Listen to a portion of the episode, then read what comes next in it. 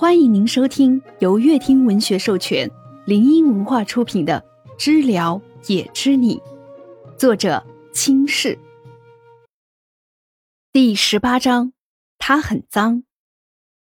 打完电话，江聘也还没有将想要说的话说出口，就被挂了电话。他点开许妮的微信聊天框，想了想，又关上了。捏了捏眉心的江聘也看到这条消息。总感觉哪里不对劲儿，又说不上来，只能硬着头皮回答：“你干嘛？不是买东西吗？”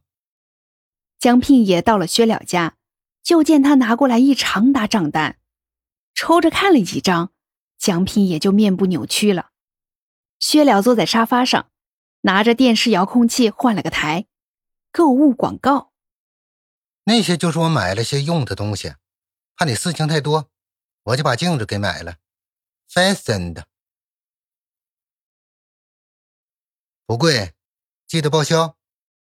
薛了说着，从身后又拿出一沓账单，江聘也扔了手里的，跑了过去。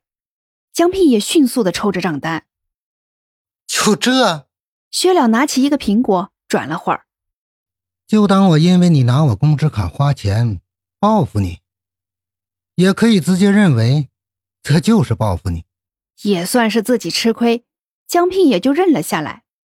隔了会儿，江聘也撕出来其中一张的账单。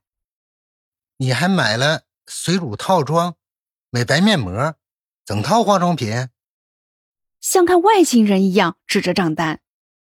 薛了又换了个台，化妆教程视频，拿着笔记本边看边记。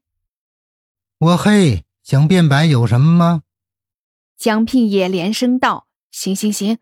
拿出钱包，直接掏张银行卡给了薛了。闷骚吧你！生着闷气的江聘也坐在一旁，只能瞪着电视。两个男人在别墅里看着化妆视频。花枯了，风吹过，电停了，天都看不下去了。耶！江聘也立马的起身嘚瑟了下。顺了个苹果，就丢下黑脸的薛了。薛了只能把笔记本合上，上楼去了。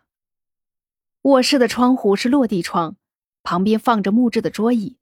每次累的时候，他转眼就能看见几米高的槐树。可能来的不是时候，他没能赶上绿意盎然的春天，几片落叶总是欲掉不掉的。薛了来江城第一天就买了个新的本子，当做日记本。第一页只有一句话，不累，但是很想你。今天他应该会写很多吧？薛了和别人不太一样，他不喜欢在晚上写日记，更喜欢在中午写。他觉得中午的爱意充满热度。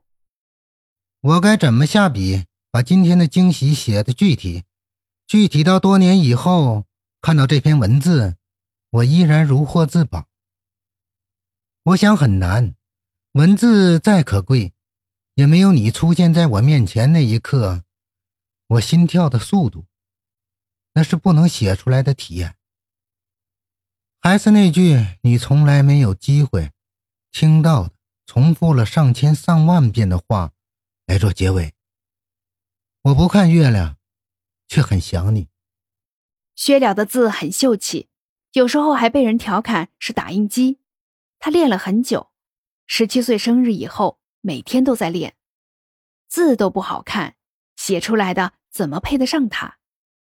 他检查了下，没有错字错意，就又把日记本锁上了，死死的，三层保险。有时候薛了觉得自己像一个小偷，在自己身上的东西永远见不得光，总在肖想触不可及的人，他恶心自己。肮脏的想把徐妮重新拉回身边，好好的重新开始。薛了吃了一把杂七杂八的药，躺在床上，利用安眠药的作用睡着了。不出意外的想到了前女友，他们分手了，很久以前。本章已播讲完毕，喜欢的宝贝儿们点点订阅加收藏哦。